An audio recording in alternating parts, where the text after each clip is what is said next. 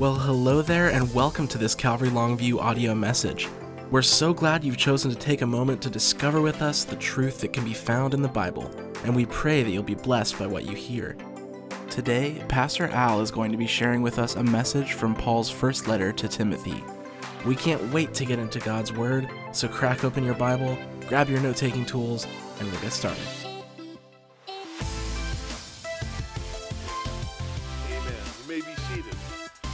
Now, uh, here we've been watching Timothy. Uh, he's been directing, uh, being directed by Paul, and, and it was to set things in order in the church. Bring these things. This is how you're to conduct yourselves, or how you're to behave in the church. And so, from chapter one, we see that Timothy was writing to, uh, receiving from Paul, that the importance was the doctrine so important that you keep the word of God there. That you, you're not teaching anything else. Don't listen to these false teachers that are coming through, but that you're actually teaching. You're, you're actually uh, staying uh, firm in the word. And so you're not to insert, you know, uh, these false doctrines. Don't let them creep into the church, but you stay true to the word. And in doing so, you know, staying true to the word, you're going to be able to minister to people the way God would have them minister to, and not necessarily the way the, you know, these false teachers want to minister to people because they're out there with their hooks in that bait trying to just, you know, get people to jump on board with whatever they're teaching. They want to grow the crowds. They're not worried about the kingdom of heaven so much as their kingdom or their, you know, whatever they have in store. But when you think about, if I was to ask you a question, what is the greatest enemy to the church? We'd all have to answer nothing, right? Because Jesus said in Matthew 16, he says, the gates of hell shall not prevail against it. So we, we see that. But one of the fastest growing problems in the church is the fact that um, we depart, or many have departed from the Word of God. They're trusting in other things. They're trusting in men's books or their own philosophies or their cool ideas on how to get people involved in church instead of how to get them connected to the Lord, how to get them saved. And that's the important thing. And whether it's corporately or even individually, it's the same thing. Individual lives, corporately, with corporately, if the church leaves the truth of the Word of God, uh, then personal lives, if we leave the truth of God's word and we're not applying it to our lives, we're not taking it into our lives, then, you know, the church becomes weaker. Families become weaker. Individuals, we become weaker. And when we look at it, we say, what are we representing? And that's the whole idea, I think, for the church is we're to stand up knowing that we belong to Christ and that He is the answer to the world. And by you and I, we can be an example, as we'll see in Timothy's life, how he's to be an example as a young man in a place to where he might be overshadowed by older men, older people with great wisdom, but he is still to stay the course. You stay the course, Timothy. And we need men and women, young and old, staying the course, not having to worry about or not wanting to worry about or, or needing something else to come into their relationship with God to enhance it, but to understand that God is real and that He's all that we need. He's all sufficient. We, we have everything that we need from Him. And so, Paul again told Timothy, You're to feed the sheep and you're also to nourish yourself upon the Word of God. So, uh, Paul again writing to Timothy, but they would read this letter in the church. So, this isn't just for pastors, though it's important that pastors pay attention. Elders, leaders, all these pay attention. But for each one of us who are fathers, wives, teens who need to understand that there's a, a big pull out there for you to get to do something, you know, to follow this or follow that, uh, maybe an influence or a temptation. But we're to stand true on God's word. We're to be that, we're to nourish ourselves upon the word of God. So beginning in verse 6, I love what, what Paul says here. He says, if you instruct, and we left off with this uh, last week. He says, if you instruct the brethren in these things. So he's saying, Timothy, it's you.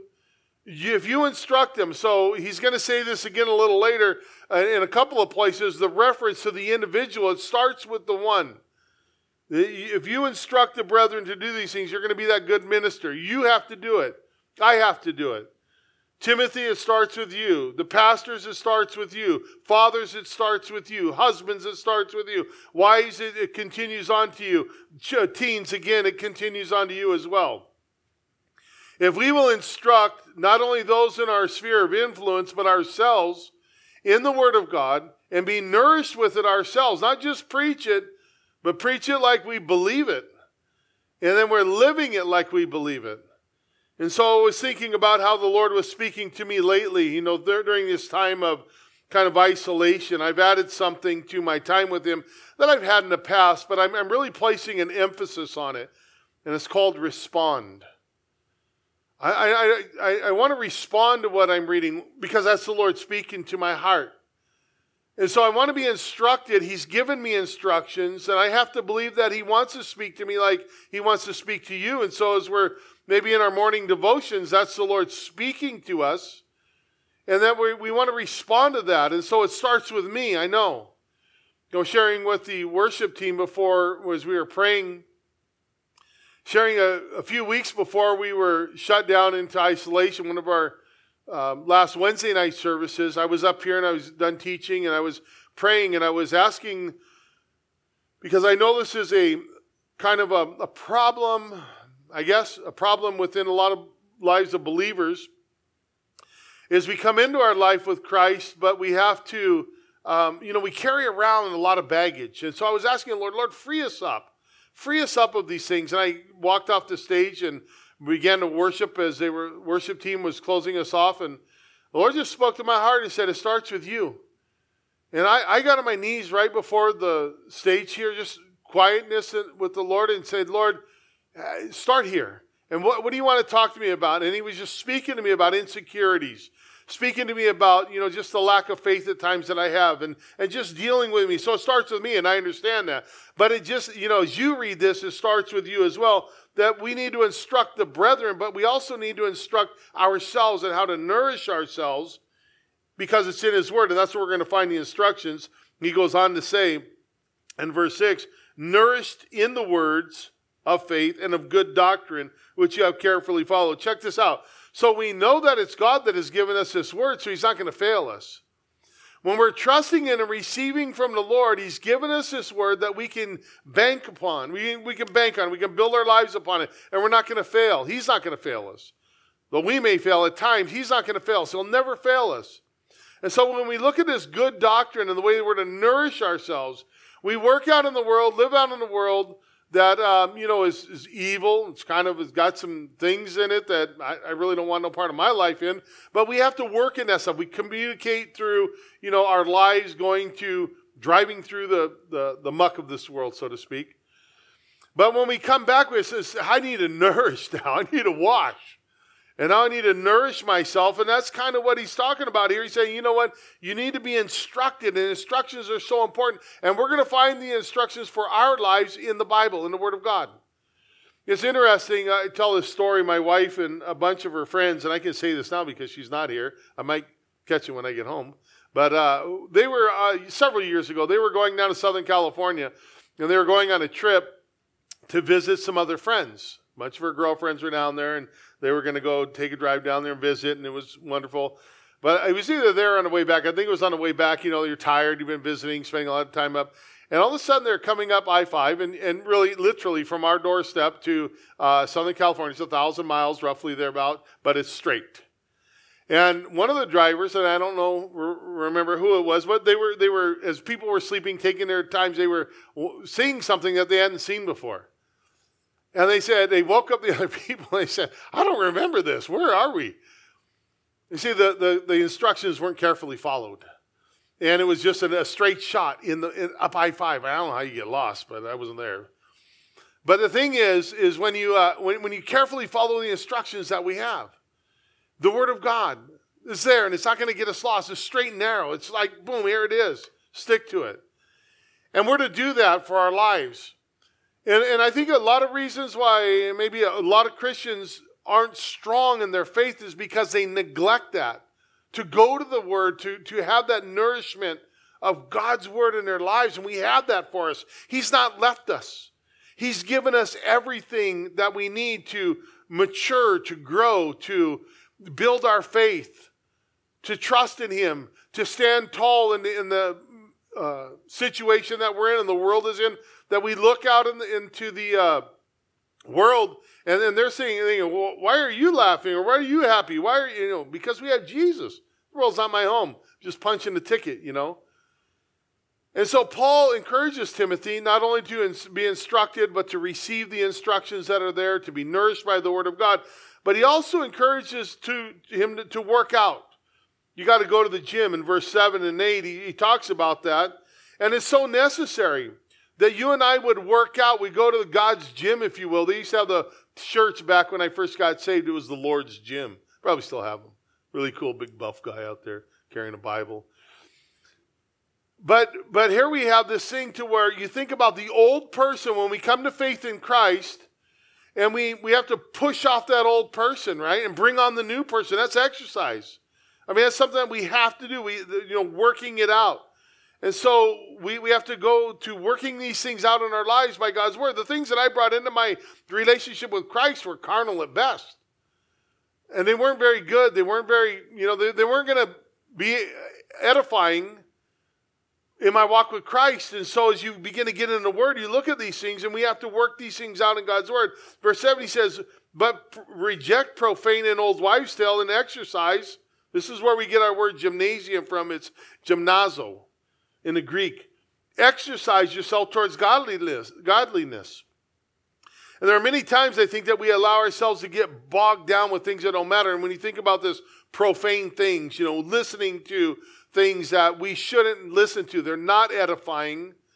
They're not going to encourage us. They're rather going to discourage us. And we're, we're, for you and I, we'll find it best if we just excuse ourselves from these kind of conversations.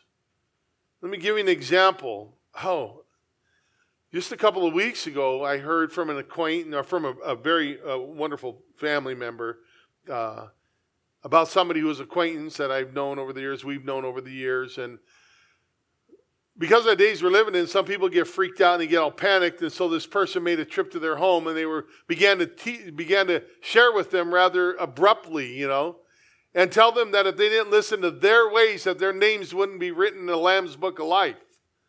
Are you kidding me? As if you have the authority, you know, the scribe, or you are the scribe to that? Because they don't believe the way you believe in this conspiracy junk that's out there and they're, they're, they're more honing into the Word of God because they have the truth here? Are you kidding? And see, many times people will do this. They'll be in these profane conversations or they'll be in these things, even conspiracy, because they have, they have no really basis in Scripture. Though they might have some truth in there, some validity in there, some type of, you know, something in there perks the ear, it's not the scripture. And oftentimes it'll, it'll contradict the word of God. And so Paul says, he says, reject these things. You need to reject them. We need to find ourselves exercising ourselves by excusing ourselves from those conversations. Then even old wise fables. This isn't meaning older wives. You shouldn't listen to them. What he's talking about is um, silly tales, like a grandmother might say to their children you know, just silly tales. They're not going to be building up. They have no edification to the body of Christ. And so Paul is saying, you know what, just excuse yourself from these things. Don't follow these things. And, and then Paul admonishes Timothy. He says, remain true to the good doctrine which you have closely followed up until now. This is where you need to be. Look, we're in a, we're in a day and age where we never traveled through this stuff before. We, you know, we've never been here. And we're looking at things that are so crazy out there in the world today. And we're thinking, I mean, if, if we're thinking biblically, come quickly, Lord Jesus. Like he's going to get us out of here. Like, like at any moment. I've been sharing that so often, you know. I, I, I am just filled with joy because I didn't know that I might be that last generation. And though I, he may even tarry past my understanding of it, that I'm just like so excited that, wow, it just, to me, it's like really shown me more and more of the world that I don't need to invest in, except for the people. And so Paul is saying, you know what, work these things out spiritually. And he says in verse 7, and exercise, again, gymnazo, in the Greek, the exercise yourself towards godliness. So there's a, there's a thing that he says here that is so important. You're to train yourself. Here he is again speaking about the responsibility of the individual. Timothy, yes, he's speaking to Timothy, but we just don't cancel that out because Timothy's come and gone. We take it into ourselves and saying, he's saying, you too, you. We have to be men and women that are going to exercise ourselves in godliness. We have that responsibility to take that upon ourselves. Instead of pointing out, listen, we, we can all pretty much point out the spiritual flaws of those around us. That's not what he's saying. I can't even get a chapter and verse on that. When it comes to bringing, uh, uh, you know, trying to make ourselves look good. You know, there are plenty of chapters that we could talk about. Uh, you know, when it talks to we need to help one another out. But it's like plank eye syndrome. And we're making sure that we're not just, you know, worried about everybody else and their spiritual growth. We make a terrible Holy Spirit, but we're to worry about our own salvation. We're to worry about our own things that God is doing in us individually. Are you going to the gym? To, to, to God's Word gym? Are you going there and working things out in your lives? Since the day you were saved, you came and gave your life to Christ, has that mouth of yours changed? Has the anger subsided? Has the drinking been set aside? I mean, is God cleaning you up? Are you allowing Him to have priority in your life? Are you allowing Him to have that, that um, preeminence? Because these are the things that, you know, when we go to the, to the gym and work out, it's a heavy weight, man. I need to push this anger off. I need to, you know, and I need to pull, you know, pull that godliness on me. I need to pull, push off that old man and bring on that new man. See, it's not about church attendance. That's good. We can't have it now. But it's good to be in church. It's not good not to forsake the fellowship of the brethren. But what are we doing? You know, are we going to that gym and working out spiritually? Look at Paul wrote in Philippians chapter 2, and he says, Therefore, my beloved, as you have always obeyed, and not so much in my, uh, not as in my presence only, but now, much more in my absence, work out your own salvation with fear and trembling. For it is God who works in you both to will and to do for his good pleasure. This is not saying that you can do these things in, in um, Philippians, the verse that I read, nor in Timothy. You can't do these things to become saved or do these things to better yourself, uh, have a better opportunity or better percentage to get to heaven. But these things are things that you should and I should be working out in our lives that don't belong in our lives any longer. Again, when we came to faith in Christ, we should see some progress. We should be going to the gym of God's Word and allowing Him, allowing the Word of God, sharper than any two edged sword, say, I want to cut that anger out. I want to cut that drinking. I want to cut that. I want to cut that. I want to cut it out of your life. And when God gets a hold of it, you notice in that passage in Philippians, he says, For it's God's work. It's God who works in you. I'm okay with that. I mean, I go to the surgeon. I had major surgery last year, and I had to put my trust in God that He would work through the surgeon. When it comes to our spiritual lives, we just trust God, and He knows best what He's doing, and that He's going to do a work in us. But it's God. We have to have faith that God is at work in us. He doesn't want that in our lives anymore. He doesn't want that anger, that tongue, or he doesn't want that, you know, just that bad attitude. He doesn't want that lying, cheating. He doesn't want that stuff in our lives. And there should be a, a moment, not just a point of demarcation where we come to walk with him, but, uh, you know, to give our lives to him, but we come to him. And he's saying, Oh, I'm so glad you're here. And then the work begins to a sanctification process. It should be okay. Listen, in that Philippians chapter 2, again in verse 12, Paul points out that human responsibility, saying the same thing is for you and I. We have this human responsibility. And then in verse, thir- in, in verse 13 uh, of Philippians 2, he said that, that God tells us it's his work. So what are you afraid of? It's, it's his work. He's doing the work. What are we afraid of? We just want salvation but don't want to be sanctified? we want to be justified, but sanctification, we're kind of, no, no, God, you can't touch that. You can't touch my whatever. Really? God, God wants to do that. He died on the cross not just to save us, but to change us, to, to conform us into his image. And I think of uh, verse 13 again, it says that Paul has no problem reconciling the two man's responsibility and God's sovereignty. God's going to work this out. if we let Him work it out. See, we have that responsibility. And say, going to God's gym again, when you think about that, excuse me, the, the, the um, verb workout means uh, work in full completion. It's like a mathematical problem. You take this problem out there, and you see these professors that write this thing all over the, the, the chalkboard. You've seen some pictures or some, uh, you know, uh, guys that have written it all over the walls. So he's saying, work it out. I used to be able, when I was in eighth grade, Montgomery Junior High School, uh, and may, maybe it was ninth grade, but I was sitting there in, in uh, mathematics class. Mr. Archibald uh, was a teacher, um, and he was the math teacher. He'd write the problem on the board. I could figure it out. I mean, I knew the answer. I couldn't figure it out. I just had that way of just looking at it. I knew the answer. But we don't have that way when it comes to the Lord. It just doesn't come that easy. It's just like, you know, you see the equation, you got to work it out. Oh, yeah, I got, I got the answer. But when it comes to our spiritual walk, we have to walk this thing out. We have to let the Holy Spirit, look, take this thing from our lives. And so when you think about this, what, this, what does this exercise look like? What does this spiritual exercise look like? Look, pushing off the temptations, pushing off the problems, right? And then curling up in God's word, working those, working, working out the, the, the muscles of faith. I need God's word. And then, we're not to forget our knee bends because we need to be on our knees in prayer.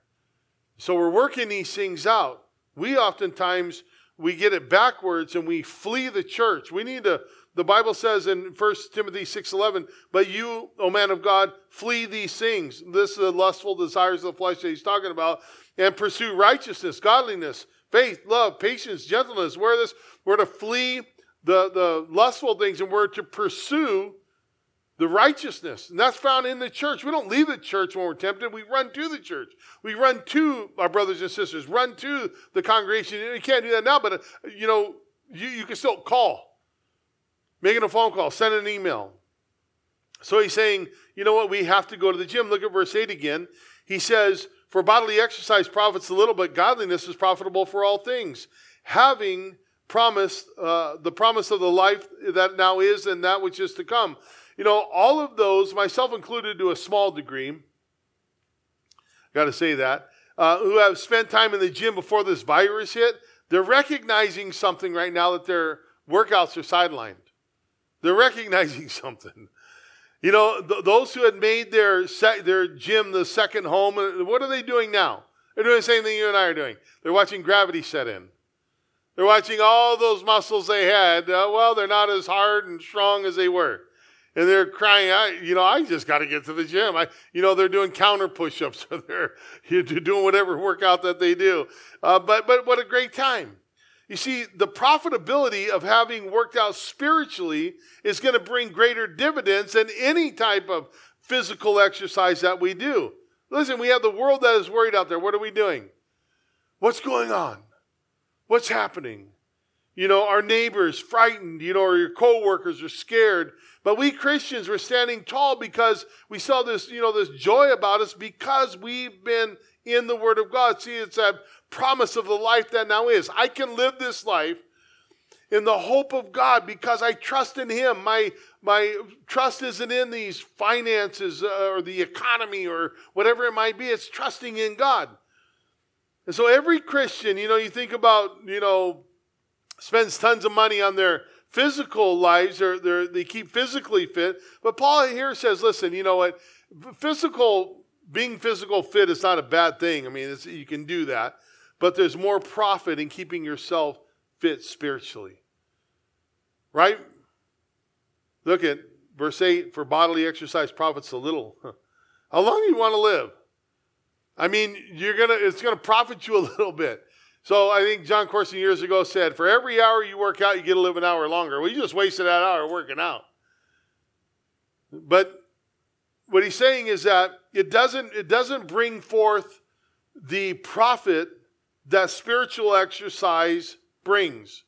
I'm saying again that physical exercise isn't bad, and not to pick on anyone, but I just just think of these things. That how much is that physical exercise helping you now that you're quarantined, and that you're going through a trial in life? Now that you got kids running around and, and you know the wife or your husband's at home now more often or whatever the case may be, you know, how's that physical exercise working out for you? So much more the spiritual exercise would be beneficial, wouldn't it? Because we're trusting in the Lord. We just have that peace about us. See, ex- exercising godliness has great rewards, but it also takes great commitment. Discipleship takes discipline. And we got to want that. The church, right now, I think, I believe really that the Lord has given us the time to take some time of reflection, to look in, to see what we have, to see what we're doing, to see what's in our hearts, to see, hey, Lord, what do you want to talk to me about? You know, I can't do these things that I used to do and that I would normally do. And so, how is it? And what are these things that are in our lives? So, we're just to be like that Olympian who would be sacrificing ourselves to the um, the authority of our trainers, they'd say, no, you can't eat that. Nope, you can't have that. You got to wake up this time. You got to go to bed that time. It's training. And that's what we want to find ourselves doing is training ourselves in godliness because bodily exercise profits a little, but godliness has great rewards. Look at verse 9. it says, This is a faithful saying. You can count on it and worthy of all acceptance. For to this end we both labor and suffer reproach because we trust in the living God, who is the Savior of all men, especially of those who believe. The NIV puts it this way He puts it, and we, we labor and strive. We labor and strive. This is a trustworthy saying that deserves full acceptance. For all this, we labor and strive. For all of these things, we labor and strive that we have put our hope in the living God, who is a Savior of all, amen, and especially those who believe. The word strive is that athletic word where we get the word agonize. It's like giving it your all to win the competition that you're in and not letting go. I'm going to push through. Look, I can't block that defender anymore, but I'm going to block him for the sake of winning the game running the mile or running the extra the extra quarter mile left in the marathon or extra two miles left in the marathon that you have pushing through with everything that you have. That's the way you and i are to live our lives for the lord.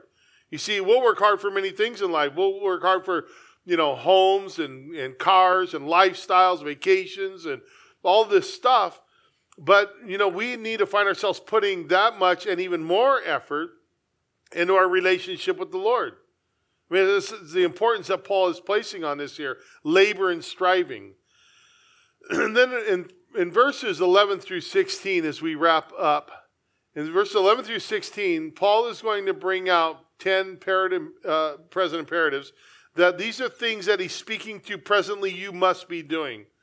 Not just to Timothy, but as Timothy reads it to the church, that it's going to be found in their lives that they are you're to do. You, we're not exempt. 2,000 years later, you and I are to find these same things. So look at verse 11. He says, These things command and teach. Command is to insist on. So you insist on these things. Timothy, you're going to teach them, you're going to insist on them, and, and obviously they're going to start with you. And by these things, what Paul is prodding Timothy to do is be firm and courageous in your ministry. You need to. You know, don't cave in with the majority that, well, you know what, come as you are and stay that way. But come as you are and let the power of God change you. You might be watching on live stream today and you're thinking, you know, I can't come to church. Yeah, but you can come to Jesus. You can come to Him and give your life to Him. And watch these things that as we continue to command and teach these things, how the Word of God comes into your life, how He just speaks clearly to your heart.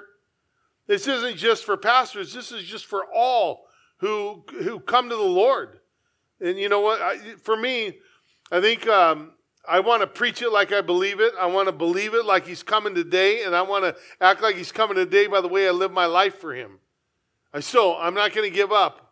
I'm just going to keep on keeping on. But to each of us, we should have this great determination, a determining factor that we want to trust in the Lord, that we're going to command and teach these things for our own lives, and command and teach that the church will work out in godliness. Command and teach that they will stay away from all this yickety yap, these fables and these old wise fables and these senseless arguments, and stick to the code, stick to the Bible. Look, let's not get caught up in that stuff. We need men and women that they need to see us. What, what are we standing on? Are we getting pulled away by this or by that? Look at these things command and teach. For, for the lack of the physical exercise, you think about it, uh, many of us, I'll include myself, we look at things and uh, we, we think, man, this lack of physical exercise is doing something to me. And so there's something you can do about it, right? You buy bigger clothes. But what do we do when we lack spiritual exercise? I mean, it's so obvious that we're out of shape. You know, to a guy, we might say, hey, how are you doing? Oh, I'm doing wonderful. I say, all right, move aside. Let me ask your wife or your children. Or the vice versa. Hey, gal, how you doing? I'm doing wonderful. Let me ask your husband or your children. You know, it's easy to see when we're physically out of shape. When we all get back together, don't clown on anybody. I think everybody is going to be uh, out of physical shape, but hopefully we're in spiritual shape. Hopefully God has been ministering to our hearts. And see, we could tell that we're out of shape by looking at somebody and, and, not to judge anybody, but you know, oh, they've been in hibernation for a while. You know, I could see that they've been uh, haven't been uh, exercising. But but for spiritually, we tell when we're out of shape when we you know we come to our next trial in life. Our true colors are clearly going to be seen.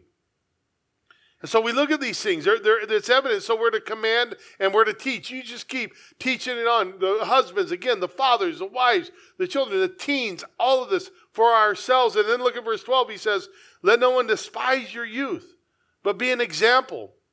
Uh, you know, in the words in, in, in uh, to, to the believers. So he's saying despise. That means don't look down upon or don't think against. You know, Timothy didn't have it as easy as some might think. He was a younger man in his mid 30s, probably at this time.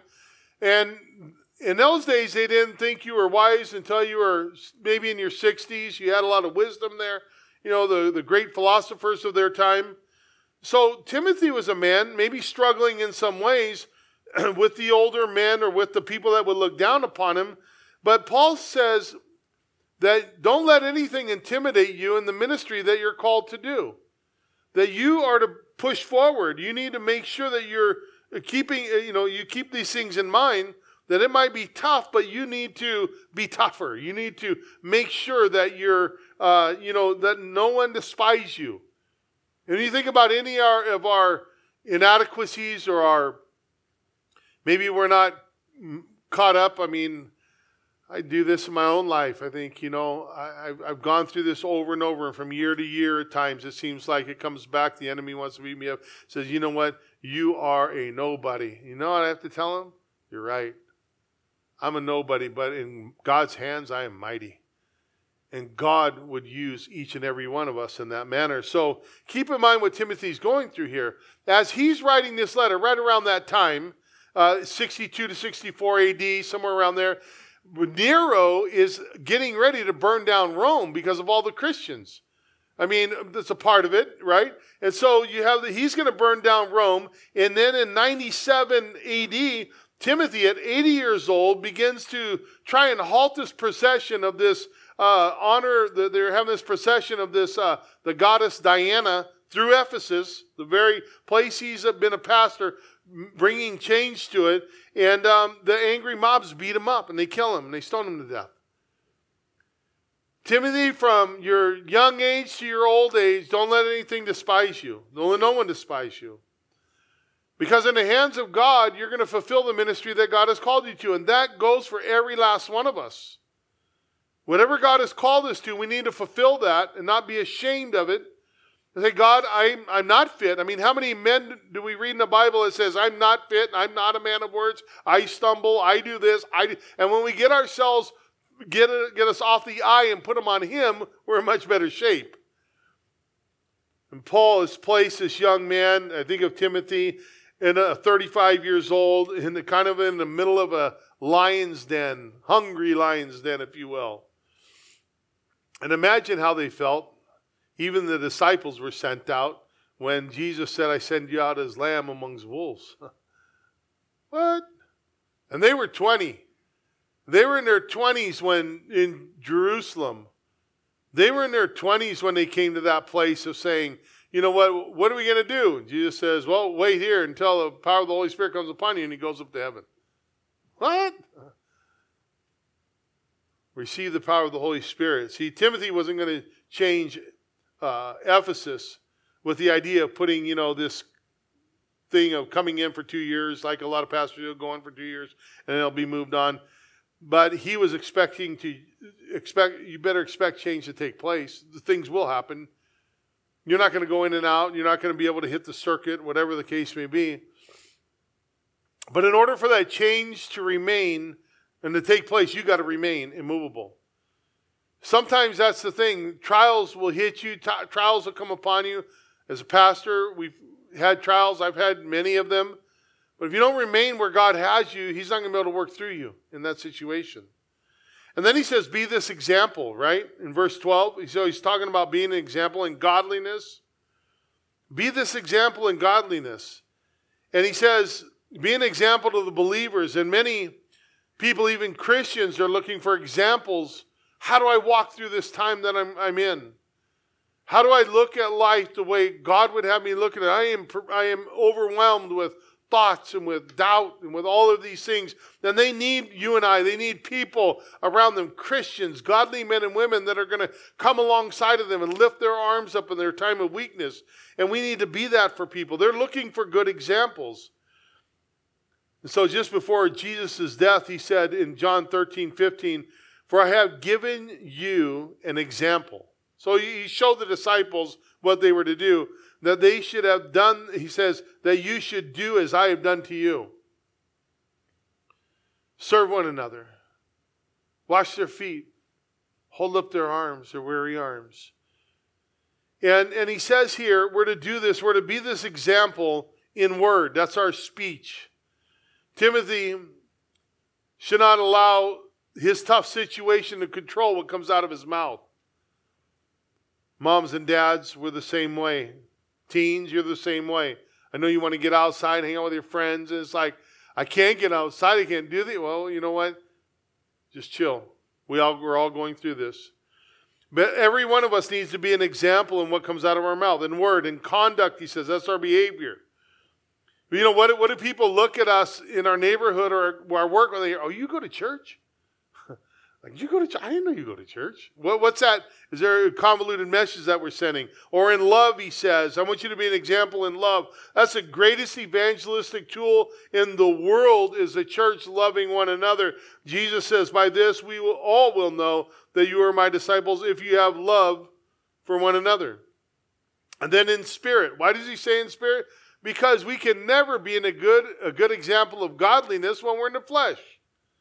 So we need to have this sweet spirit about us, not this cantankerous spirit to where what's going on. I don't know. I'm just all freaked out. I don't know what's going on. Oh, what's happening? I don't know. I don't know. I think it's a lie. I think all this stuff. You know, it's like, okay, just be filled with the Spirit, right? Just have that sweet spirit about you. In faith, uh, you know, he says, we're to, we're to live by faith and not by sight. I don't understand what's going on, but I know who is in control. And I look to the Word of God and I know God's in control. So I want to be an example. I'm standing in faith in the God who raises the dead.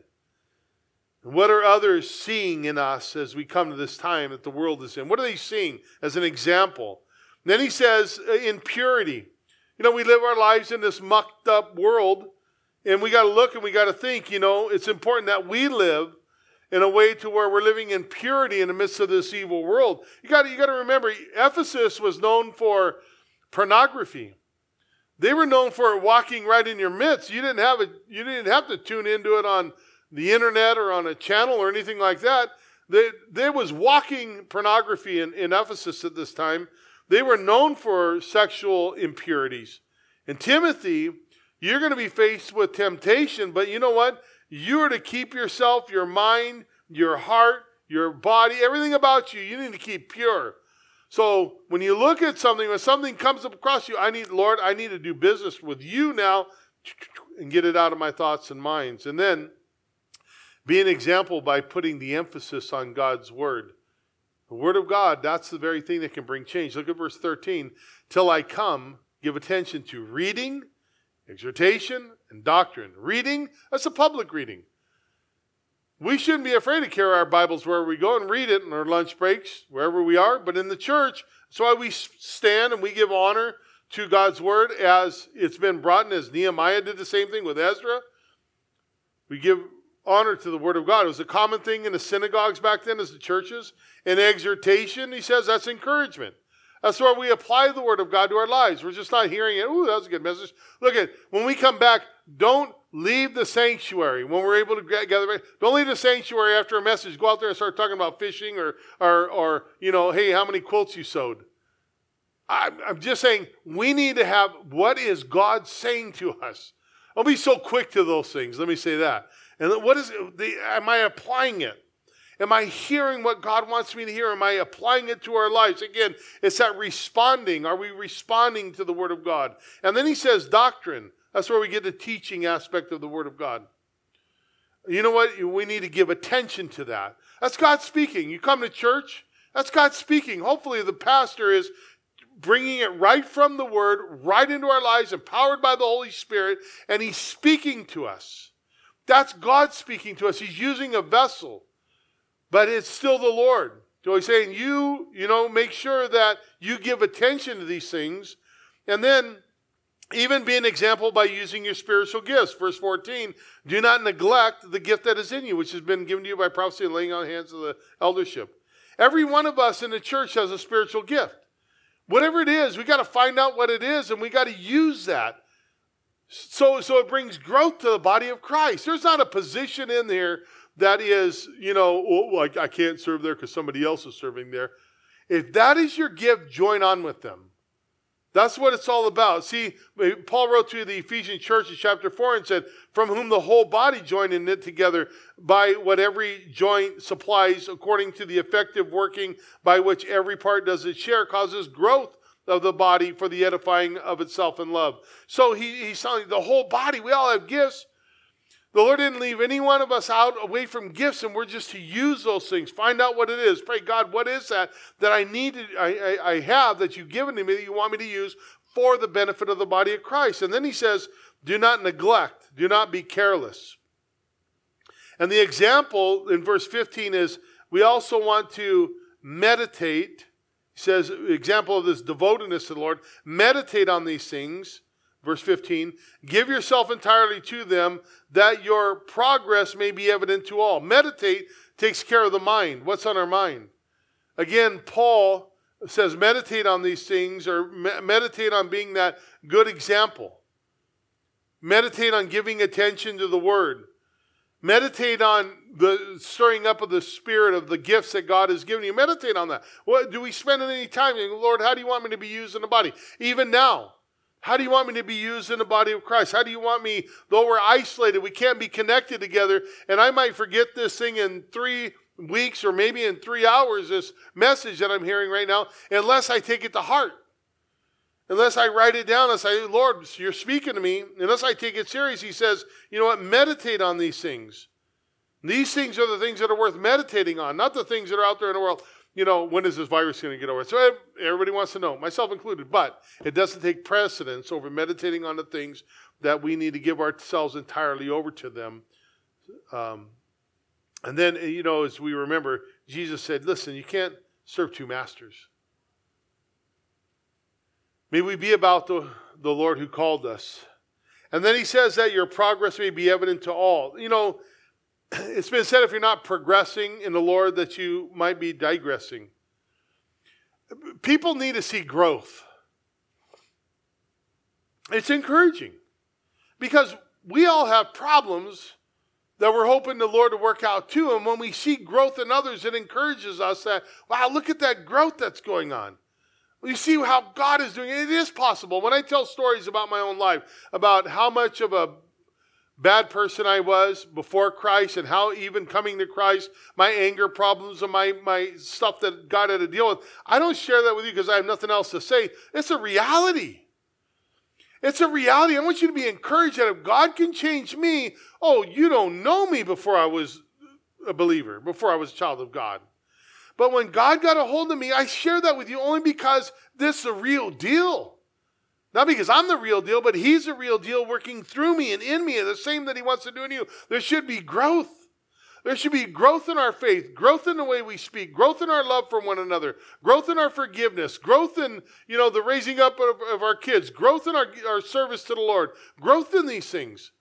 That people are noticing more and more. You have no time for me, you know, as far as, you know, hey, well, how come we're not going and doing this or that or the other thing? We used to do this all the time. Yeah, I got saved. I got saved. I remember when I first moved up here, started working in the Northwest, moved up here 30 years ago. And the guys used to ask me, say, hey, what are you going to do? How are you going to, you know, what are you going to do today? What are you doing this weekend? And, and I had moved up here as a young Christian. I didn't know what to do. And I, and I remember just wanting to get uh, in tune with the Lord. That was my heart. I want to get in tune with the Lord. And um, they say, hey, you want to go do this? Want to go that? No, no, no. Where are you going to go? I'm going to go to the church. Um, I wasn't a leader at the time. I just wanted to serve God. I just wanted to serve the Lord. It's all that mattered. Still does. All that matters. For every one of us, we need to show that growth and a testimony to others that we're growing in the Lord. We're growing in the things that we're hearing. When we come back to church, they, they might see growth in us, not physically, hopefully, but uh, spiritually people will hear. I mean, people can't wait to give hugs and high fives, and maybe I don't know whether it be elbow bumps or whatever. But we we're, we want to hear from the Lord. What did God do? What did God speak to your heart about? Right. And so let's close this off with verse 16, and we'll have the worship team come up here and close. You, you know, he says, um, "Take heed to yourself and to your doctrine. Continue in them, for in doing so you will save both yourself and those who hear you." Again, the emphasis is on the individual. It's on you if you. Take heed to yourself. Don't worry about your husband. Husband, don't worry about your wife. Wife, don't worry about your husband. You know, you, we have to worry about our children to some degree, but if you're training them right, should be less worry. And so we're coming to this place of saying, you know, uh, take heed to yourself, again, to you, to me. How is God speaking to our hearts, and are we doing this stuff? Continuing them, not take heed to the doctrine, but then then um, continue in them. Not just when you hear the message, you oh, that was good, all right, man, that was profitable, I like that. But really in a place to where we're we're heed, taking heed, and, and and ourselves. That every one of us individually, no matter if you're a believer this morning, you're taking heed, and you're, you're not a believer, and you don't know Jesus, and this morning you're coming and saying, well, what do I do? Well, the message you come to Him, that you give your life to Him. That you just say, Lord, come into my life. I'm a sinner and I need a Savior. He's not going to let you down. If you don't have a Bible, we want to hear from you. Just jot down on one of the, whatever they, they're called, the social media platforms, uh, make a response. I want a Bible. I need a Bible. We'll get you a Bible. But, but that's the thing. It's like we come to Christ. And so the Christian, what do we do? We continue in these things. We don't just say, well, that was a good message. All right, let's go. What do you want for lunch? No, meditate on these things. What does God have for us? And let me close with this. Our conduct is very important as we live our lives under the Lord. Look at verse 12 again. Remember, Paul wrote to Timothy, let no one despise you. Let no one despise your youth. And for you and I, we fill in the blank. Let no one despise, fill in the blank, despise your what? Look at, don't let people talk you down. If you're saved, stand up for Christ. Don't be ashamed of the gospel. And seriously consider this. Paul wrote to uh, the Philippians, he says, Brethren, I do not count myself uh, to have apprehended, but one thing I do, forgetting this, those things which are behind and pressing forward to the things which are ahead. I press towards the goal uh, for the prize of the upward call of God in Christ Jesus. Listen, do you find yourself totally given over, entirely given over to the things of the Lord? Timothy has to learn that. I have to learn that. We all have to learn that. Whatever it is that God wants of us, that we're saying, you know what, Lord, take it. And we need to grow in the Lord and show signs of this spiritual maturity. Look at that we might show. Look at God is working in me. And I'm trusting in Him and all of these things. But it doesn't come by osmosis. It comes by working out and giving way to the Word of God by the power of the Holy Spirit in our lives. Let's bow and pray. Father, we thank you for this time, for your word so encouraging. We hope you've enjoyed spending this time in God's Word, and our prayer is that you'll take it with you and apply it to your life. If you'd like to learn more about Calvary Longview, visit our website at cclongview.com. While you're there, you can find more teachings, request prayer, or even find out how you can get involved with what God is doing in our city. We hope you have an amazing day. We'll We'll see you back here next time, and remember, Jesus loves you, and so do we.